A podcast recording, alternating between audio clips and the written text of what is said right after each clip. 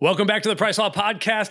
We are more than honored once again to have Dr. Cameron Sepah back on the show, episode 122, as a brief um, recap. We first introduced him on episode 62. That's when you get the whole background. And then we brought him on to talk about what was formerly known as the Lover Protocol at the Maximus Tribe on episode 70. It has been, there's a lot of stuff to catch up on here, but it has been updated and we are changing, he has changed it to the Blood Flow Protocol. And, and Dr. Cam, thanks for having us on, or thanks for coming on. We are going to be talking about prescription pre workout here, and I couldn't be more excited about this. So, how's it going? It is going excellent. I'm so glad to rejoin you guys and and talk about the world's first prescription pre-workout. Now, is that even is that even a, like a legal thing? Like, can you is is having a bad pre-workout something you could diagnose as a as a disease or something like that? I, I, think if you talk to the gym bros, they'll, they'll t- certainly tell you about bad uh, bad workouts. but uh, certainly, we know the scientific from the scientific literature that they can be enhanced. And um, you know, the bodybuilding community actually for years has kind of used PDE5 inhibitors, um, which uh, you know most people are familiar with uh, Viagra or Cialis or Levitra, um, off-label um, for uh, the use of enhancing their workouts. Um, but now, you know, we figured instead of doing it underground, you know, we have licensed, board-certified physicians that are prescribing essentially these class of drugs for the enhancement of workouts, sexual function, and cognitive function. And I'm happy to talk more about that today.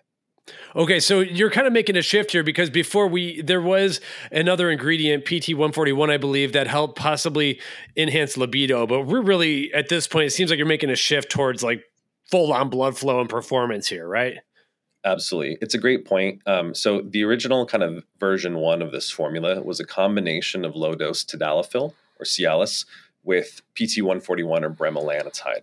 Bremelanotide is a peptide, um, which are obviously popular these days that is typically used for libido enhancement, but it does have a synergistic effect with tadalafil and enhances the effect of tadalafil. So we were combining that in a sublingual formulation to enhance blood flow. Um, we did find that it was effective, but we as a company are constantly investing in R&D and we actually tested three, four different compounds and found um, of our existing patient base, client base, that they like this latest formulation better. And so, obviously, if it's improved, people are more satisfied. They're getting better results in the gym. Um, we reformulated it with tadalafil and a PDE5 that most people are actually not familiar with called vardenafil. The brand name of that is Levitra or Staxyn in the sublingual formulation. And those two have an, an even greater synergistic capability and enhance blood flow even more. And so we rebranded it as the blood flow protocol as you worked out. And it's really ge- geared towards people who want to maximize their performance or exercise performance in the gym. Okay, so uh, uh, I'm looking at your page right now. The blood flow protocol is you have one dose a day, 30 doses, oral or sublingual. Is this one sublingual tablet, or do you take two? And what, yeah, how is, what is a, the time? Okay. So this is a custom compounded medication, meaning both drugs are actually combined in a sublingual tablet. So sublingual means under the tongue. And the reason for this is twofold. So the first is um, look, when Vardenafil originally came out on the market, it was under the brand name Levitra, and it was an oral medication. So you'd have to take it about an hour before having sex in order to get the maximal effects um, but they found that when you take it sublingually, it, it hits faster, which is obviously a lot more convenient when maybe you don't know when you're going to be engaging in a bedroom exercise, as it, as it were. So vardenafil, interesting, has a unique benefit. It has the fastest, uh, what's called T max, meaning the peak plasma concentrations of it are 0.6 hours or about 36 minutes. Contrast that to tadalafil or Cialis, it takes about two hours for it to hit peak levels. And so when you administer it sublingually, it basically hits as fast as possible. So we generally find um, with our clients who use this, you can take this about 15, 15 minutes and start to feel the effects, which is very fast. Um, and generally, it'll start peaking at around 30 minutes. If you want to be super safe, you can take it about an hour before going to the gym. But the nice thing about it is it hits so fast that you can generally keep it in your backpack, your gym bag, and uh, essentially on the way to the gym is kind of the the thing that I do personally. Um, you just pop it under your tongue. It absorbs through um, the oral mucosa and it bypasses liver first pass metabolism. and it, it starts uh, uh, producing the enhancing effects. Okay, I'd like to get into the mechanism a little bit more and like talk about the liver a touch, but um, so with the timing of this, then like 36 or so minutes before it peaks, you does this like does this if if you miss the timing can it like affect your warm-ups a little bit? Like it seems like you almost need to stretch into it or something like that. And you i would think i'd want it to peak as i'm like hitting the middle of my workout when i'm like kind of stretched well, out a little bit more. uh, th- that's when it peaks but the effects will continue to persist. So for vardenafil um, the half-life is about four to six hours for tadalafil, the half life is 17 and a half up to about 24 hours. So it's an interesting combination, and we also selected it for this reason. Vardenafil is basically a short acting uh, PDE5 inhibitor, four to six hours, and tadalafil is a long acting uh, PDE5 inhibitor that basically lasts all day. That's why the benefit of tadalafil, if you're using it for sexual function, is you don't have to time it. You just pop a pill every day, and whenever you and the missus are ready, uh, you're basically ready to go with vardenafil and sildenafil or Viagra, you do have to time it a little bit because the half life is four, four to six hours or four hours for Viagra, respectively. But when you combine it, you kind of get the best of both worlds. You get mm-hmm. the potency of vardenafil. Vardenafil, by the way, is the most potent PDE5 inhibitor on the market. Its selectivity for the PDE5 enzyme is 10 times stronger than Viagra or sildenafil. Um, so it basically means you need to take a much lower dose. So as opposed to maybe 100 uh, milligrams of, um, you know, uh, Viagra, which is very high dose, um, you can take uh, single digit dosages of vardenafil. Two and a half, five milligrams of vardenafil is plenty potent for most people to have the effects. And so that's the beauty of it is you can time it obviously as a pre-workout, but let's say your schedule changed, something happens at work, you miss your morning workout, you need to go in the afternoon the tadalafil will still be working. You'll still get the majority of the benefits. Or let's say you take it as a pre workout in the morning, enhances your workout, but you want to have fun time with the misses in the evening. The tadalafil is still working, and so you still get the all day benefit. So it offers a lot more flexibility. Um, you know, you don't want to be like neurotically like having to time medications all the time. Um, but this is both sort of a pre workout and an all day enhancer all in one. One of my favorite things about uh, taking uh, tadalafil was the long stretch. Um, yeah. I, I, don't have experience with vardenafil, but just in terms of using a tadalafil, I use it for, for blood pressure. Um, and also, I think there's also a claim with uh, prostate health as well.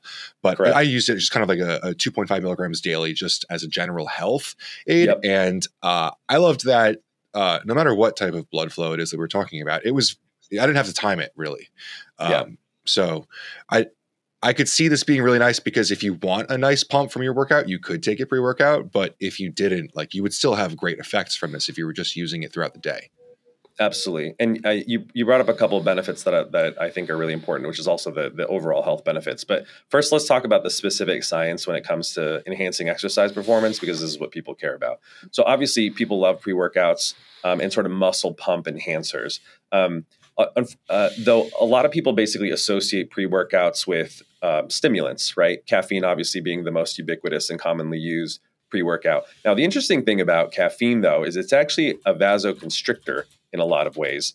Um, versus PDE5 inhibitors are vasodilators, right? They they increase the width of the blood vessels and increase blood flow and oxygen to uh, the muscles. Um, now, this is a common question people ask. Well, if you're if I'm taking an ED drug, am I going to get random boner boners at the gym?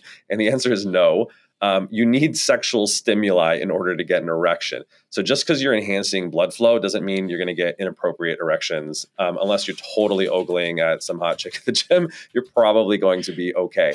So and you're wearing really sweatpants. Happen. Yeah, exactly. I don't know with all the gym fits these days. Uh, may, maybe around, but that's on you. You got to divert the eyes, as uh, Joey Swoll, you know, has makes all these videos about. Um, okay, but so what's the literature on this? There's been a lot of studies that show it's not only enhancing obviously blood flow to the genital region, but it actually enhances blood flow everywhere, including to skeletal muscles. And so um, people hear the term PDE5, but there's actually numerous um, enzymes in this family that go from PDE 1, 2, 3, 4, 5, 6, 7, 8, 9, 10 up to 11. And they all have slightly different functions. PDE5 does enhance, obviously, blood flow to the genital region, but it enhances blood flow everywhere. And PDE11 actually uh, has kind of more generalized effects. PDE11 um, particularly enhances blood flow to skeletal muscle. So tadalafil is unique from vardenafil and sildenafil and the other PDE5 inhibitors. It has greater selectivity for PDE11. And so if you're specifically trying to enhance blood flow to your muscles, which is obviously what we're trying to work out and enhance muscular hypertrophy, tadalafil is a particularly good choice for that. Now, okay. PD- um, keep going. Now, PDE5 inhibitors, there's a lot of research on it for the enhancement of exercise performance. There was a study that was done um, in adult males who were exercising that gave them a low dose of sildenafil or Viagra, about 20 milligrams. And they found some very interesting effects in that one, they found that it increases the ability to do more reps when you're doing a set. So basically, they were arguing it delays muscular fatigue and enhances muscular endurance. So obviously, you know, we're trying to maximize the amount of lifts that we're doing. And so if you're going for a PR in terms of the number of reps, um, it specifically PDE5 inhibitors have that enhancing effect. And that's every, I think, you know, guy's dream or gym bro's dream is you want to be able to increase your performance. And it clearly has a performance enhancing effect. The second thing that was very interesting that was out of that study is that it shows that it increases muscle protein synthesis which is one of the foundational mechanisms for growing your muscles. In fact, it increased muscle protein synthesis. I believe that doubled it, which is on par which, with what you'd see from the study author said 100 to 200 milligrams of injectable testosterone, which is a pretty remarkable finding. That instead of having to inject, you know, 100 and 200 milligrams of testosterone, is a pretty um, standard to even high dose of testosterone, it was having as much of an effect of, on muscle protein synthesis as injectable testosterone. And so, um, why do we not use sildenafil, which is what was originally used in the study? The reason is, as I mentioned, vardenafil is about 10 times more potent, so you can use a much lower dose. And it generally has less side effects, we found, than sildenafil. A lot of people have experience, obviously, recreationally taking Viagra, in that it's very common to get headaches from Viagra. Um, sometimes people um, get kind of back pain. There's other sort of side effects because of the selectivity of vardenafil. It uh, inhibits PD5, as I mentioned, more than any other drug, basically that we know. You get the best sort of cost benefit ratio of you get the um, exercise enhancement while reducing the amount of side effects because of the very very low dose, and that's why we chose vardenafil. And we chose tadalafil because of the inhibition of the PDE11 that it really focuses on the skeletal muscle tissue. Okay, awesome. So, um, this might be, a, I guess, this is a general question we could just ask about any like nitric oxide type ingredient or whatever. But if you're getting more blood flow to the muscle, are you getting less blood flow to other areas? Does you know, does that make yeah, any sense at all? It's a great, it's a great question. It's not mutually exclusive. So the interesting thing that Ben alluded to is there are other health benefits to it. Um, in fact, there was a randomized control trial that shows that it increases cerebral blood flow or blood flow to the brain as well. So, I actually think one of the most po- promising things about this class of medications is there's um, associational data. Now, we have to caveat it because it's not randomized, showing that basically people who take PDE5 inhibitors have a lower risk of Alzheimer's and dementia. Um, and it may be because it's enhancing that blood flow to the brain. Now, I think more research needs to be done in order to substantiate that. But what we do know, there was a randomized control trial giving this and looking at how does this affect cognitive performance in the here and now. And they actually found on basically all measures of cognitive performance, including memory, attention, and processing speed, it actually enhances cognitive function. And so this is also a very interesting thing because caffeine obviously is not only used as a pre-workout, it's the most used drug in the world for cognitive enhancement. Everyone takes it in the morning in order to focus at work. But again, I, as I mentioned, caffeine can be a vasoconstrictor. It's a dose dependent and tolerance dependent effect. But when you take a PDE5 inhibitor, you're enhancing blood flow to the brain. And so I would argue caffeine is really good when you need to pound out boring work and you just need energy. Um, and it allows you to obviously focus more at work and at the gym. Um, but it's not my favorite choice because obviously it can be very stimulatory. It increases stress, anxiety. and it, it shifts you into a sympathetic dominant or a fight or flight mode response, right? Um, I actually, I think in the last podcast, I made this anecdote. If you listen to the great bodybuilders like the Dorian Yates of the world, they actually are are very almost like genetically blessed in that they're very good at working out very hard. Obviously, promoting high intensity training was Dorian Yates' style, but they're very good at shifting to a parasympathetic state, the rest and digest state, when they're not working out. Notoriously, these guys would work out really hard, take like a two hour nap in the afternoon, rest, they sleep well. They're they're kind of calm, chill people when they're outside of the gym, which makes sense. You want to, you know, destroy your muscle fibers in the gym and then you want to rest, recover and you grow your muscle fibers when you're sleeping, right? And so when you're on caffeine all the time, you're not letting your body shift back into that parasympathetic state that you need to recover, uh, rebuild your muscle fibers and grow. So I actually think most people overuse caffeine, especially if they're dosing it more than once a day. I think it's fine if you're taking a little bit as a pre-workout and then letting your body recover. But everyone is so sleep deprived. They're, you know, they're having their afternoon cup of coffee to get through the rest of the afternoon, and you're not letting your body body relax, which is really important. As opposed to constantly pushing the red line with stimulants, uh, I think the use of PDE5 inhibitors is actually a clever strategy because it doesn't increase your heart rate, doesn't increase your blood pressure. In fact, Ben alluded to the fact that one of the benefits of PDE5 inhibitors is that it has a slight lowering effect on blood pressure, which most people are either hypertensive or pre-hypertensive these days. So the slight blood pressure lowering effect is generally beneficial for cardiovascular health. And in fact, that is actually another category of its benefits is not only is it helpful for brain function as I mentioned and cognitive function, is there's um, increasing research that's suggesting that it's cardioprotective right? It protects the heart using these class of medications because of the blood pressure lowering effects but it also seems to enhance endothelial function right? The function of the blood vessels um, instead of having them be sort of stiff allows them to vasodilate be a little looser um, and so there's increasing research that potentially for the protection of cardiac events and other things, the use of PDE5 inhibitors may be very beneficial. So the interesting thing is I would actually argue, you know, there's a lot of speculation around anti-aging sort of medications and treatments. I'm actually a huge skeptic of this, by the way, of this entire field. I, I think the longevity research is very poor. You know, everyone was hyping resveratrol as the next big thing and never really panned out. But ironically, Dr. Eugene Shippen, who's one of our advisors and has been practicing medicine for 50 plus years, argues that basically how guys used to take baby aspirin as sort of almost like a cardioprotective, like everyone should be taking a low dose of baby aspirin.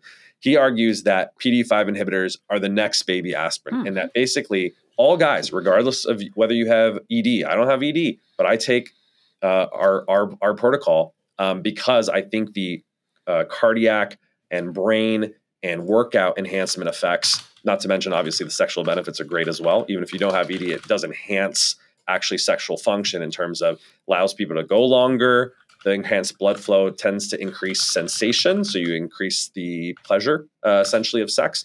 And so, most guys, even if you don't have trouble getting it up, so to speak, you do find a benefit, um, obviously, for that.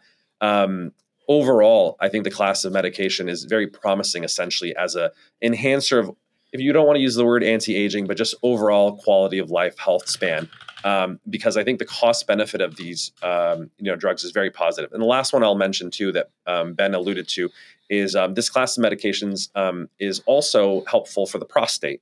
So as men typically get older, they do tend to find difficulty urination because of BPH or essentially a benign enlargement of the prostate, which is kind of annoying as you get older because you know who you know likes getting up in the middle of the night to pee, and it's hard sometimes when you don't have a consistent urinary stream.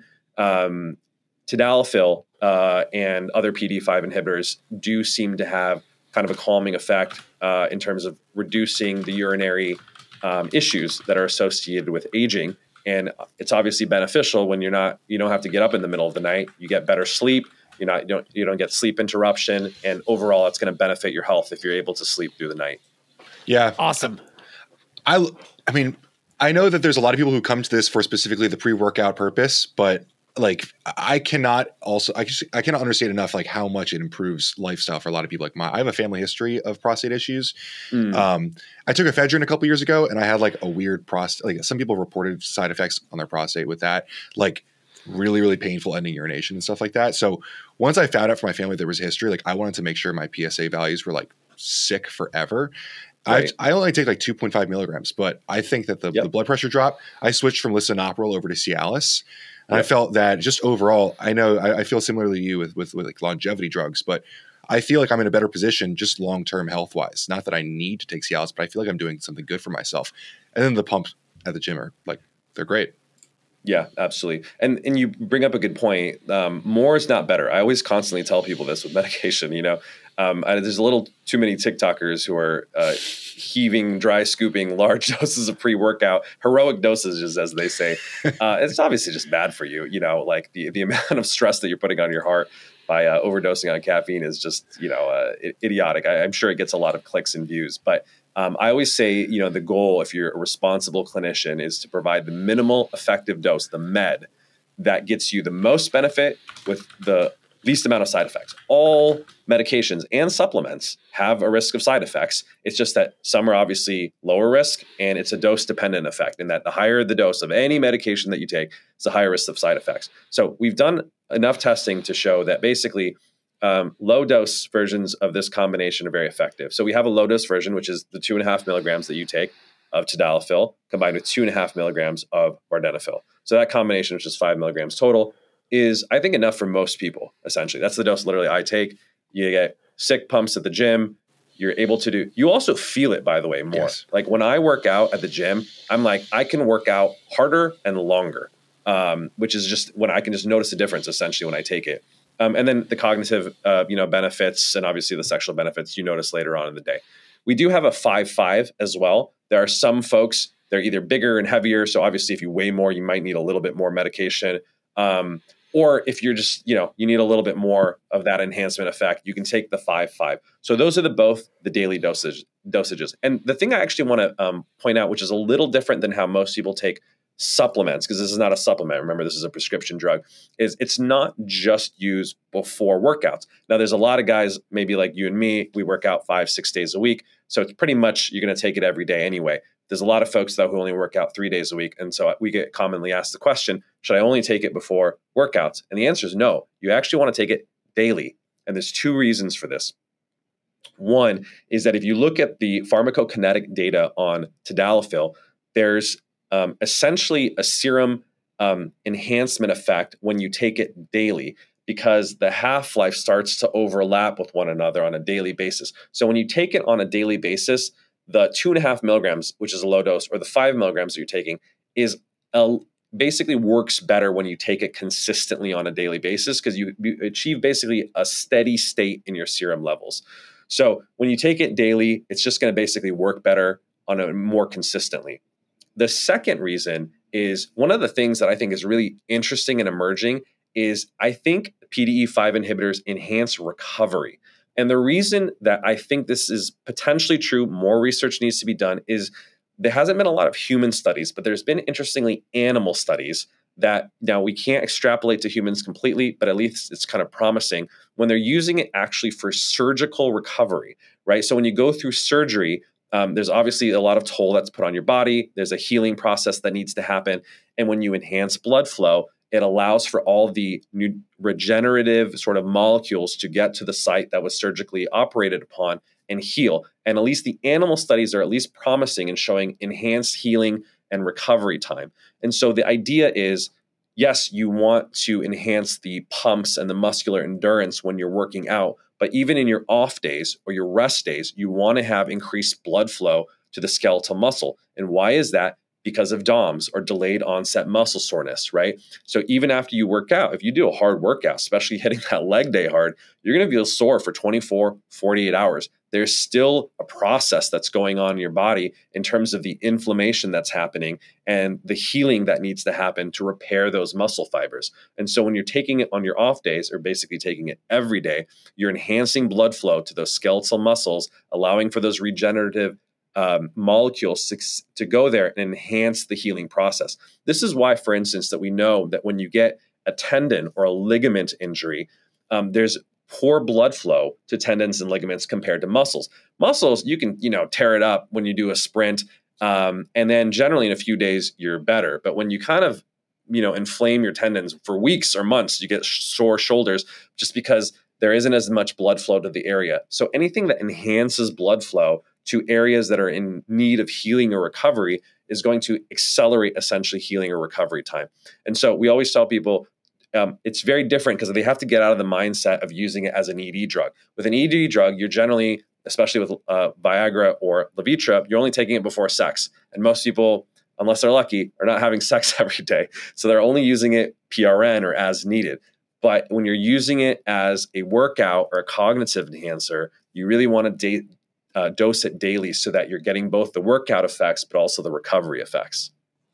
Wow. Okay. So uh, I got a few things to catch up on. So you had mentioned I was I was thinking about stacking anyway. So going backwards, you had mentioned um, baby aspirin. Is that something that's at all part of your protocol at all, or was this something that you would not mix with this? Um, it's not part of our protocol.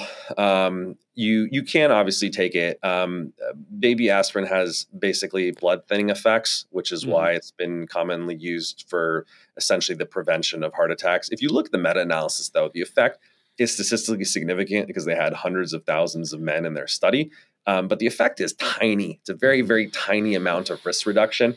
Um, it does, interestingly, have some synergistic effects with PDE5 inhibitors um, in that if you take it with a PD5 inhibitor, it may further enhance, you know, erectile quality and function. I wouldn't say it's a necessity. I don't personally take it myself, um, but obviously, if you're having uh, acute inflammation, like you're particularly, you know, have a little bit of pain, um, then obviously aspirin can be beneficial for that. Yeah, aspirin's like my first line of defense. I, I, you know, ibuprofen does work better for me, but I try to stick with aspirin if I can. Baby aspirin is just like 81 milligrams or whatever. So, um, okay, so uh, while you're you're kind of uh, you're trash talking our pre workouts, Doctor Cam. no, but a lot of people listening, obviously, on this podcast will be taking pre workout. Sure. Is it okay to stack in like pre workouts? Yes. Or other ingredients not to? Like, obviously, most of them are going to have at least three grams of citrulline. Uh, you know, a lot of them likely more. Sometimes there's nitrate nitrates out there. I think in the past we've talked about you know studies where they had very high doses of nitrates um, com- combining with one of these drugs and uh, and lowering uh, blood pressure. So are a lot of your people using at least citrulline based pre workouts with this? So, yeah, it's a great question. Um, I think citrulline and other basically like amino acids or amino acid like compounds are pretty safe. The reality is, citrulline doesn't give you very strong pumps, it gets a very mild effect. I mean, citrulline is literally found in watermelon. If you consume a lot of watermelon, you'll get citrulline. I, I've never heard of anyone getting like painful pumps from excessive summertime watermelon. You know what I mean? it's a pretty safe compound for the most most part, which is why it's over the counter. It's why it's in a lot of pre-workouts and like i said it has a mild effect. The thing i would invite users is is um, look uh, you know obviously i'm biased but try the product. There's a there's there's a reason that some things are supplements and the other things are prescriptions in that the amount of pumps that you're going to get um, and ben can vouch for them himself as an unbiased source um, that you get from tadalafil or vardenafil is on a whole nother level than you will with anything over the counter. Um, so uh, it's almost like you're, you're taking a little baby steps or baby aspirin, if you will, with the the a lot of the over the counter um, pre workouts. If you're taking it for pump purposes, now if you're taking it for the caffeine, that's a different thing. Sure, it's going to enhance your energy, and if you need that because you're tired or dragging, go for it. There's no contraindications between taking PDE5 inhibitors and caffeine. Um, I don't think there's an issue with um, L-citrulline. However, um, nitrates you should be a little bit careful about. Um, anything that excessively drops your blood pressure may have a synergistic effect with the PDE5 inhibitors. And you don't want to drop your blood pressure too much, obviously. That's not safe. It's called hypotension or acute hypotension. So you want to do that. But my argument is this when you're taking a prescription pre workout, at least for the muscle pumps, you don't need to take anything over the counter um, to make it even better. It is plenty potent. And so again, more is not better. You don't need to stack a million different things. You already are taking two prescription drugs basically with this workout. I would not take anything that is a muscle pump enhancer on top of it. Um, if you needed more, you just you can increase the dosage from two and a half, two and a half to five, five.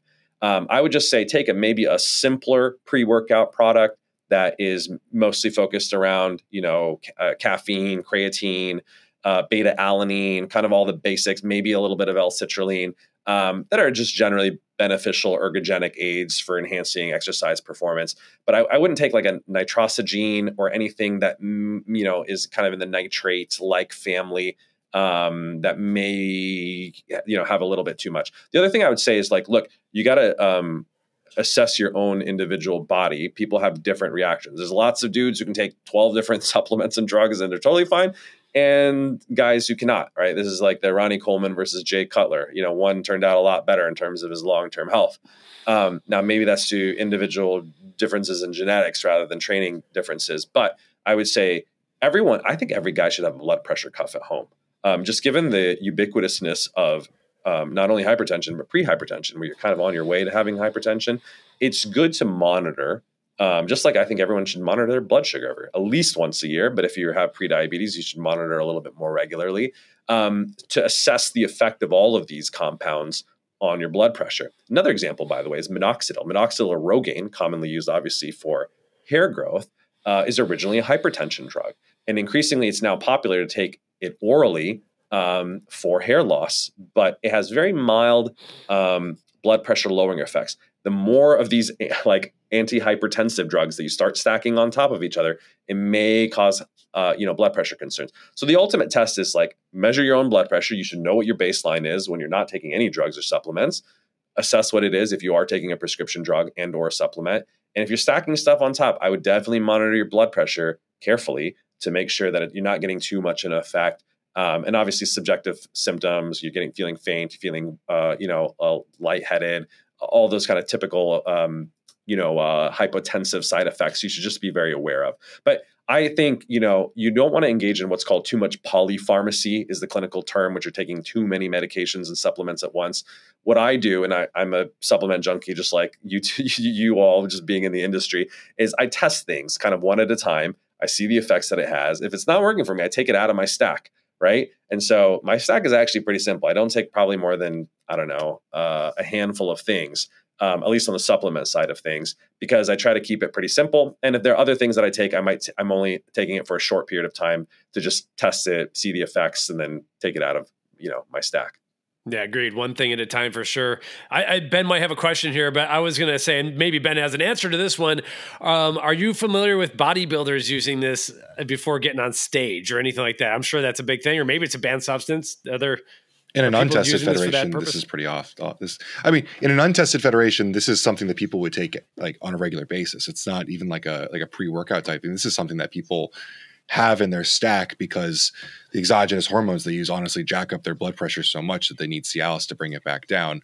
And then the the uh, incredible pumps that you get are just a nice little you know cherry on top while you're training. Uh, to be completely frank about it, um, and I think a lot of those people, just to piggy off the last discussion, um, if you're putting Cialis in, like you don't have to spend as much on pump anymore. Like you don't have to worry about grams of citrulline and, and the Like in that case, most of these people are going to focus on things like literally focus, hydration, like other aspects of fitness. And it, Cialis kind of takes care of that whole category for those types of people. So I I don't know about taking it like immediately pre. Most people are kind of worrying more about electrolytes and uh, water at that time and carbs maybe, but absolutely tons of bodybuilders using Cialis. Yeah, and my, my familiarity is, is less on stage, um, but certainly as a pre-workout. I, I, think, in fact, I give credit to the bodybuilders. Um, there's not a lot of research literature on this because you know it's uh, enhancement of workouts slash bodybuilding is unfortunately not um, top priority for scientific research, and so. Um, even though I have mixed feelings about so-called bro science, you know, sometimes the bros get it right, and they can tell you a lot about um, you know the enhancement of their workouts. And so certainly as a essentially an unofficial pre-workout, um, it's been used for at least uh, I would say you know 20 years at this point. Viagra came out in 1998, so it's been on the market for 26 years. Um, Tadalafil a little bit shorter, but I've at least heard in the last 10 to 20 years bodybuilders, you know, very very commonly using um, Tadalafil. Vardenafil less so because it just hasn't been available on the market. In fact, we were one of the first companies to make Vardenafil um, available. It's kind of what's kind of a uh, I won't say obscure drug, but it's less commonly used because um, it's newer. And that's kind of the interesting thing, by the way. This, if you understand sort of the history of drug development, usually the first drug comes out, it's a blockbuster, as, as you know Viagra was. You got you know um, Bob Dole walking down the beach promoting it, you know, and erectile dysfunction didn't even exist as a category. Like people didn't even know there was no term. They almost like had to educate the public that hey, there's a magical pill that basically enhances, um, you know, erectile function, and and now everyone obviously believes that it's true. Commercials with bathtubs, yeah, exactly. But what happens is they're like, okay, this is obviously a hit drug. Let's make it better. Let's work on newer versions that are, have lower incidences of side effects. That led to the development of tadalafil, um, vardenafil, and even better versions like Staxyn, which is sublingual vardenafil, which is essentially what we use. That, like I said, it increases um, uh, the speed of delivery, reduces side effects, et cetera. So I think basically as bodybuilders too get clued in on, hey, tadalafil's sick, but if I really want like a stronger pump, like greater PDE5 inhibitor, uh, using a short acting form like vardenafil is even better. And I think sort of the top folks that I I won't name names that, but people people that we work with um, find that it's better than tadalafil alone. There is that synergistic benefit, and it's because, of, like I said, the the potency of the selectivity of the PD5 is different. So, for instance, two and a half milligrams of tadalafil with two and a half milligrams of vardenafil is going to be more effective than five milligrams of tadalafil because they have unique benefits and there's a unique synergy between the two. So again, you don't want to always overdo it, minimal effective dose, but they they have sort of unique benefits and the bodybuilding community I think is catching on. Cam, since we last, uh, this is slightly off topic, but since we last talked, um, Ben sent me a message. He's like, I got to try this. And I was like, well, you know what? Since we last recorded the podcast, I don't know if you're in all 50 states or whatever. Can you give us the quick update on Maximus in terms of where you're available at? Yeah. So um, Maximus is um, we're basically a consumer telemedicine company. You can think about us as basically an online doctor's clinic. Um, so we have board certified physicians who um, work for our, our PC organization, and um, they're licensed in. Um, usually, all of our doctors are actually licensed in all 50 states, and then we work with FDA inspected pharmacies that will send the medication directly to your home. They're mail order pharmacies, essentially. I believe we're in about 46 states right now. There's a couple states, I believe it's like Alaska, Alabama. Uh, I can't remember the other two that we're not. You can just go on our website, you can check. Um, but we're almost nationwide at this point. Um, so yeah, I mean, it is a different, you know, bar of regulation in that, you know, these are prescription drugs. You have to be seen by a doctor. It has to be sent by a legitimate pharmacy. But by the way, that's that's a huge benefit. And I think this is really important for your consumers. And I think PricePlow in particular does such a great job of educating your viewership about there's huge differences between supplement com- companies. And this is really important because the supplement industry is incredibly unregulated, essentially. Um, the, the quality difference is enormous. And we also know this personally because we create only one supplement. It's a um, basically a prescription strength multivitamin called Building Blocks. And so we work with Leaf Labs, who you guys actually introduced us to, that has you know great um, you know CGMP compliant, great quality standards. Work with a lot of the top brands, um, but we've worked with other brands, uh, other uh, uh, contract manufacturers that were not so great, and um, it's kind of a wild west in terms of the supplement industry. You there's no guarantee, in fact, that you're getting the active ingredient that you were promised. There's no guarantee that uh, the dosage is correct. In fact, um, some big brands like now supplements, Nootropics Depot have called out a lot of their a lot of the manufacturers in that they've went and done you know random testing for melatonin and the dosages are completely off right? Um, and so unless you're using very trusted brands in the supplement industry you don't exactly know what you're getting.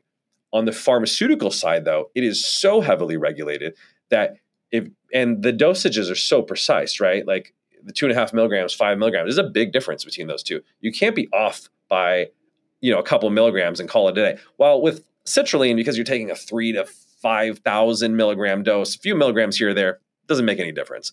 With prescription drugs, it makes a big difference. Double the dose, you know, you can have you know side effects. And so the amount of regulation is huge because literally the FDA inspects each and every one of our pharmacies on a regular basis. They make sure that the sanitation, cleanliness uh, is very high. All of the APIs or the active pharmaceutical ingredients that are imported have to be imported from FDA registered manufacturers so they know where the raw ingredients or supply is coming from. They're tested by third party labs to make sure that they are potent, there's no impurities, there's no toxicity in terms of heavy metals. And so when you get something that is a pharmaceutical drug, it is super potent. and it is super pure.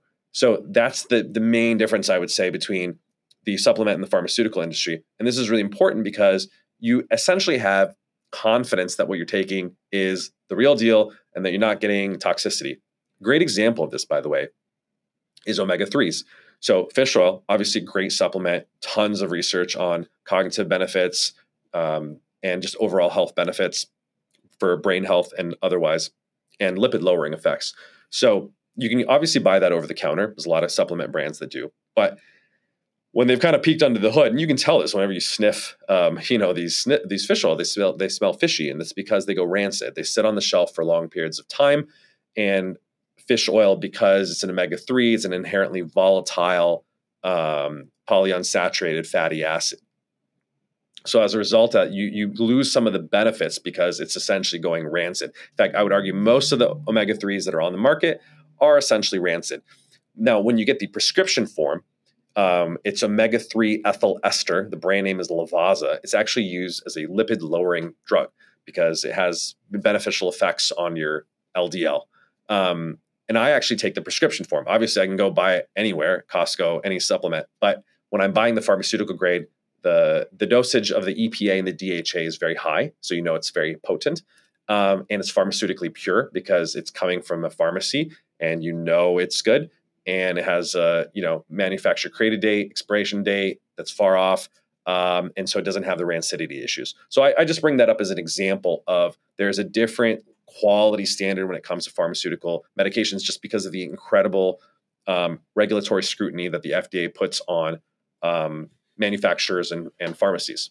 Mm-hmm. Yeah, and just to, to give you a small snapback, it's it's no, it's not from our lack of trying or anything. Obviously, what's interesting is when you like on our podcast episode 100, you learn about the um, the the guidelines and the restrictions on the supplement manufacturers actually you know they're under the foods but the the manufacturing guidelines are taken kind of from the drug manufacturing the issue that we have is lack of enforcement there's like been a lot of things happening yeah. with not a lot of people ending up in jail not a lot of people getting sued or bankrupted and so it continues so it's uh it, it, you know when we go and head head to DC we joke that we are the only like trade organization that actually wants the laws enforced you know right, so right, uh, yeah. uh, but I, I I, of course fully understand what you're saying. We just always, whenever someone says it's unregulated, we got to like be like, oh, the regulations are there. They're just like a lot of times yes, not enforced. It's, it's, you know, so. it's, it's less regulated. So yeah, oh, for sure. Yeah, yeah, you're, yeah. you're, correct on that. And yeah, and obviously, look, I love supplements. I take a bunch. Mm-hmm. Um, I, I just encourage folks to be to be thoughtful and just do your research and making sure that the brand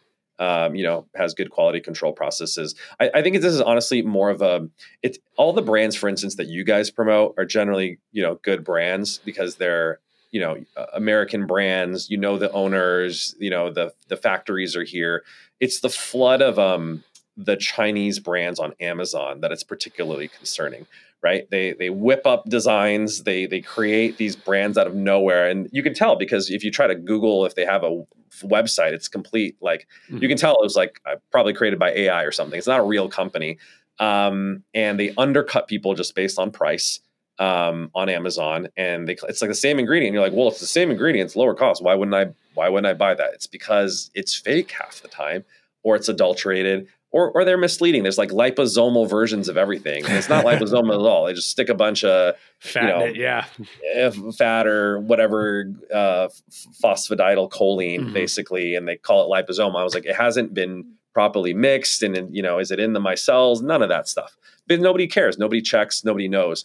And so yeah, I use supplements all the time. I'm just picky about the brands that I use. I right. you know try to use American brands. There's a legitimate website. You know who the owners are. Mm-hmm. Um, you know, I was they, happy when you when you we don't even work with them or anything on official on an official capacity. But when in doubt, like Now Foods, like you know that they're testing all this stuff. They're ones coming after embarrassing Amazon, quite frankly. And uh, yeah. and they, they recently you mentioned um, I forget what you mentioned, but they've also done berberine and magnesium glycinate. Basically, any single ingredient expensive product, magnesium glycinate is not that cheap. Um, it's rice flour, and the FDA is not. No one's dying over rice flour, so the FDA is not doing anything. No one's getting hurt, but you're not getting magnesium, which everyone needs. So it's an issue. When in doubt, just now foods it out is uh kind of the saying there on that, that one. But that's a great one. You know, that's a funny, funny thing. My mom, my mom literally texted me the other day. She's like, "Can you can you buy me some magnesium glycinate?" I was like, "Sure, mom." So I go on Amazon, and I was and I was a little, you know, I was like, uh, "My mom doesn't like to swallow these huge like horse pills, and um, you know, you know, magnesium unless you're um, getting in powder form, you have to take a lot in order to get you know 200 plus milligrams." Mm-hmm. And I saw this one brand, and it was like more potent than any other brand in terms of like you know the amount that you had to take. Um, there's more like elemental magnesium per pill. And I was like, huh, I don't know how they did that because it's like generally 12%. Right. And I was like, I've never heard of this brand. So I Google it. The first thing that comes up is a class action lawsuit or something because they're like, it's literally impossible to fit this much magnesium in a pill. And so someone sued because they're just like, if you understand chemistry, it's impossible. And I was like, okay, well, definitely not buying that brand. Let me go buy. I probably I forgot what I buy. I probably bought now or something like that. Um, there's obviously other great brands. Right. You know, Thorne's design. Thorne is great. Designs for Health. Um, we've worked with in the past that I think is great. Um, uh, you know, pure encapsulations. Yeah, um, some of those companies are too big too big to not get sued or not want to get sued or anything. Uh, Doctor's Best, I think, has a good magnesium Dr. glycinate, yeah. stuff like that. Yeah, cool. Life extension. Uh, yeah. yeah. So Ben, did you have any other questions? I wanted to get back to prostate stuff if you have any time to cover that at all. Um, Had no questions. We, we kind of veered off. Okay, so back to uh, what you're what back to the blood flow thing. I'm so I'd like to know how does this help with with BPH and prostate health? And so and I know a lot of people get their PSA levels checked. That seems to be the uh, the the biometric that's used to measure this. I'm not sure. Like, is are, are there any direct correlations to to any of these types of PDE5 inhibitors, reducing PSA itself? And is PSA like, is that an, is that like a bulletproof ind- indicator of actual having prostate issues or, or BPH. Like, so can you connect some of this glue here? I recently had my PSA test and it was like mm-hmm. 0.1. So I'm not worried. It's just, uh, fantastic. Yeah. Thank you. Yeah. So at least that one thing I'm doing is working. But, um, but yeah, can you like kind of glue some of this together and how does PDE5 inhibition work? Cause a lot of uh, people listening to this around my age are starting to have to wake up in the middle of the night to pee and no one likes that. So solving it's a nice thing. Yeah, there's there's usually two classes of medications that are used for the treatment of of BPH and um, uh, nocturia, which I believe is the clinical term for nighttime urination. So one class is the PD5 inhibitors that we're talking about. The other class is the 5 alpha reductase inhibitors. So people are familiar with this in terms of um, finasteride um, or Propecia um, or dutasteride, um, which I believe the brand name is Avodart uh, if I'm not mistaken. Um, so both they work in different ways. So the 5-alpha reductase inhibitors are typically used for hair, hair loss drugs, right? What they do is they block the conversion of testosterone to DHT or dihydrotestosterone, which is a more potent agonist of the androgen receptor. Now, in folks that have um, enlarged prostate, there's some suggestion that DHT um, which metabolizes from testosterone, promotes prostate growth. Although I will say this is a debated thing in the research community, but anecdotally, you know, when people take finasteride or dutasteride um, for BPH, they do typically find symptomatic relief in that their prostate volume or size shrinks. Um, and so the frequency of the urination, irritation of the prostate all seem to remit. Now, challenge is in a very small sub segment of people, like literally probably like I think it's around 1% if I'm not mistaken. Some people do experience side effects, typically called post finasteride syndrome, and that they get sexual dysfunction. Um, we don't really understand why. Um, there may be something with the effect that it has on androgen receptors, but generally speaking, they are actually a very safe class of drugs. I mean, they've been on the market for decades for people who've been using it for hair loss, and it also has the benefits of um, improving BPH as well. I actually generally think a lot of guys who are enhancing their testosterone um, should actually consider a 5 alpha reductase inhibitor because not only does testosterone increase, you're increasing your DHT. And when you increase your DHT, if you're already prone to androgenic alopecia, meaning your hair's you know falling out, um, or you're prone to acne, DHT seems to exacerbate pre-existing predispositions to acne and hair loss. some guys are completely fine. They can take massive amounts of you know steroids, and their their hair and skin is great. God bless those folks. I'm not one of those folks. Uh, when my testosterone gets a little too high and DHT gets a little too high, start breaking out. Even though I'm obviously an adult and don't get acne otherwise, same. And then hair loss starts exacerbating. So um, 5 alpha reductase uh, drugs are both great for the hair and the prostate. Now the PD5 inhibitors have less side effects than the alpha reductase inhibitors, and they have all the benefits that we talked about previously on this podcast. And that they also seem, through a different mechanism of action, to have uh, effects in terms of controlling sort of the prostate growth and size. And it just alleviates essentially that urinary function. I don't know if it has direct effects on PSA to your question. That's that's an interesting question. I'll have to look up the literature on that. I, am not aware of any literature. Um, doesn't mean it doesn't exist. Um, but I would say PSA as a marker is also sort of controversial in that it's it's not like I would say like A1C where there's a direct linear correlation where the higher it's going, you know, the more insulin ins, uh, insensitivity that you're experiencing, where you know that you know, if you're starting to creep up, you're developing prediabetes. If you're below above a 5.7, you're developing diabetes. With PSA, um, if it's sky high, then yes, it may be indicative of prostate issues and or prostate cancer. But short of like extreme elevations, it's unclear if you know the difference between a 0.1 and a 1 is actually indic- indicative that you know there's um, dysregulation happening at the prostate. So it can be a little bit of a um, red herring or a false false signal, so to speak. Um, in that I think sometimes people see elevations in PSA, they freak out, and it's not necessarily indicative of prostate cancer. And you got to be a little careful about this too, because you know if you have to get a prostate biopsy, it's obviously very painful and invasive, and can cause sometimes the cure is worse than the condition um, and can mess things up even more. Um, which is why even like prostate cancer treatment is controversial um, because it may cure your cancer, but if you're you know killing your erectile function as a result of you know messing in, with uh, you know the prostate and doing surgery, you've ruined your quality of life. Um, and the reality is like if you live long enough, you're living to 80 plus, like one in two men are going to get prostate cancer. The good news is that it generally doesn't kill people. It's a very slow growing cancer. And, you know, you probably will just live with it and you're probably going to die of something else entirely. So um, sometimes I think the over focus on testing biomarkers that are not necessarily actionable um, or you don't necessarily want to act on them, um, you got to be a little bit co- uh, cognizant of. So that, that's why, like, I definitely suggest people get their blood sugar tested on a regular basis. Um, uh, blood pressure and their testosterone. PSA, uh, you know, unless there's a reason to test for it or you're getting up there in age, um, not as important in my subjective opinion. We appreciate that because you have you have clinical experience, so it's helpful. I guess. Do you have any anecdotal experience, or have you heard of, of people on this blood flow protocol getting up to pee less in the middle of the night? Is that possibly? Yes, it, that's pretty I mean, cool. We, we, know that very clearly from the clinical literature on tadalafil and other PD5 inhibitors. It does uh, significantly improve nocturia or, or uh, nighttime urination. Now we don't prescribe it for that purpose, right? We're not in the business of sort of sick care where we're treating your prostate issues. I will mm-hmm. I will caveat it.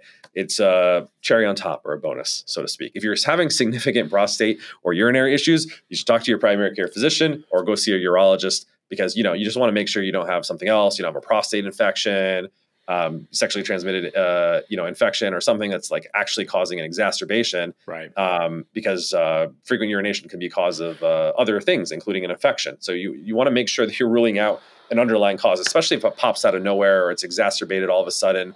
Um, so make sure you're doing your diligence. But yes, if it's just like I'm getting older and I'm going to going to you know getting up to pee a little more often, then yeah, it'll probably have that as sort of like an ancillary benefit.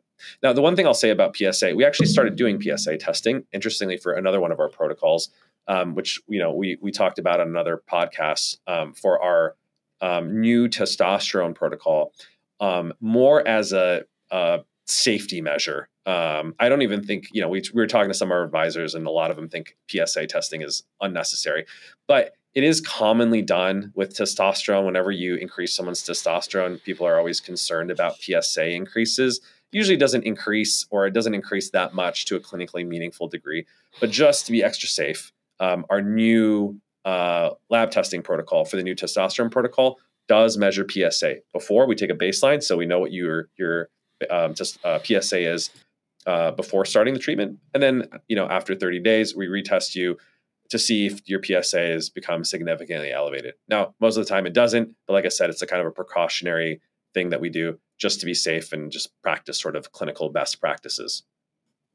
Excellent. And just so everyone knows that you do have an updated testosterone protocol that's in the works of coming and everything. We are going to have a second episode of this that we've recorded and probably going to re-record because we like the things keep changing and everything, and we have a lot of a lot of good questions on this one. So you'll definitely want to stay tuned to the podcast there. Now, back then, you were I think you were doing like finger prick based blood testing for for PSA and all this stuff. Like, do are you now sending people into LabCorp for that, or like no, a Quest Diagnostics? have an amazing revolutionary device. It's an actually an FDA approved blood collection device. Hmm. Um, it's not a finger prick, actually.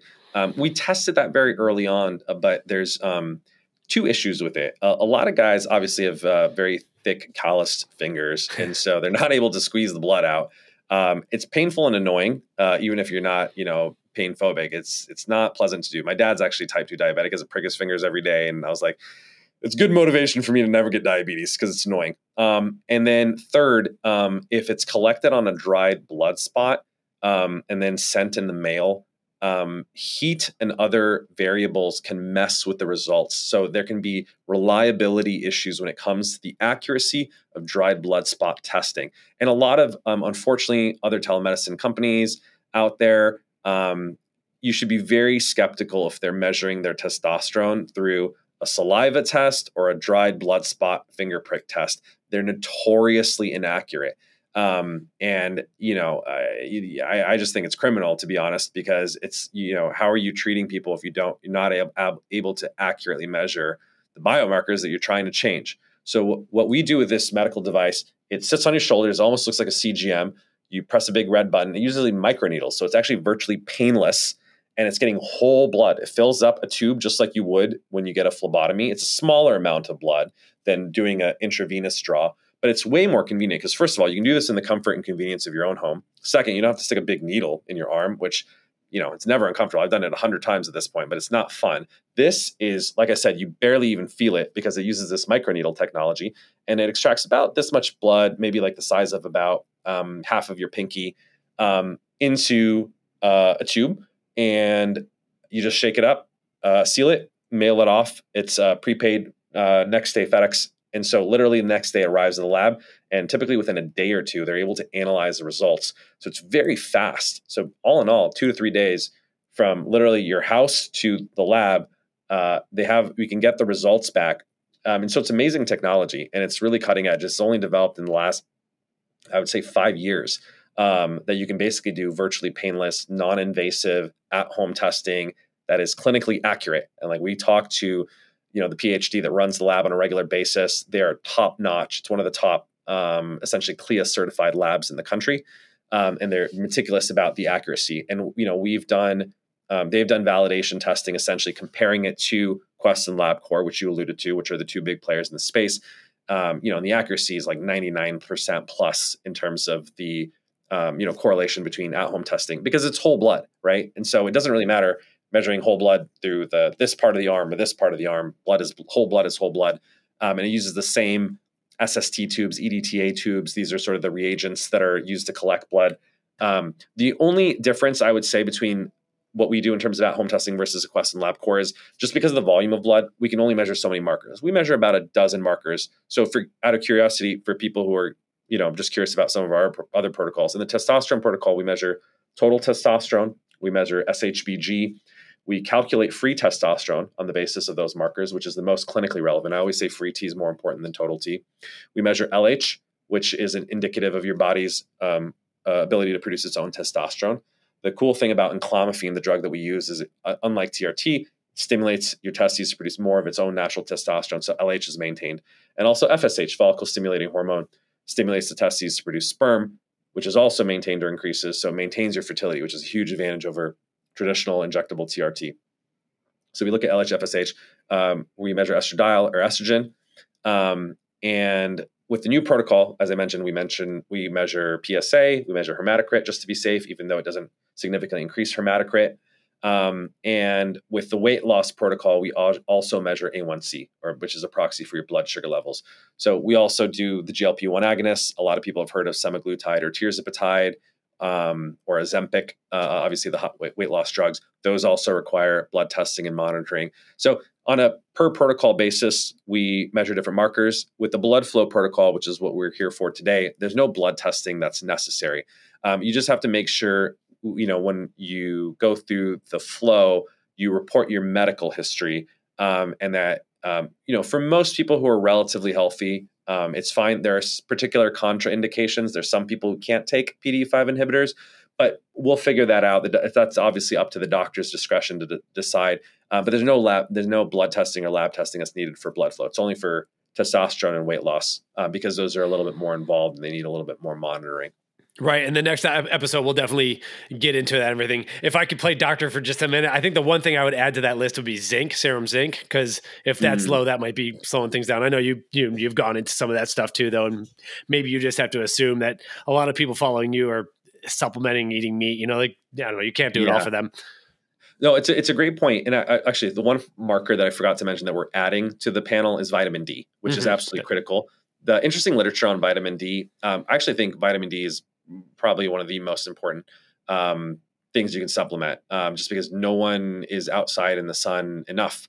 I live in LA. It's like sunny here. I literally live like uh, on the beach. And so I thought, I'm like, oh, I should be good because um, I'm nice and tan. Um, I did an experiment where I stopped supplementing vitamin D. My levels dropped to 29 nanograms per deciliter. 30 is actually the cutoff for deficiency. So I was literally vitamin D deficient, even though I have good melanin and sunlight uh, which blew me away because I was just like, wow, I didn't think it mattered that much. It's just we stay inside too much all day. And we did a study here in LA 66% of people were actually vitamin D deficient and 100% were suboptimal.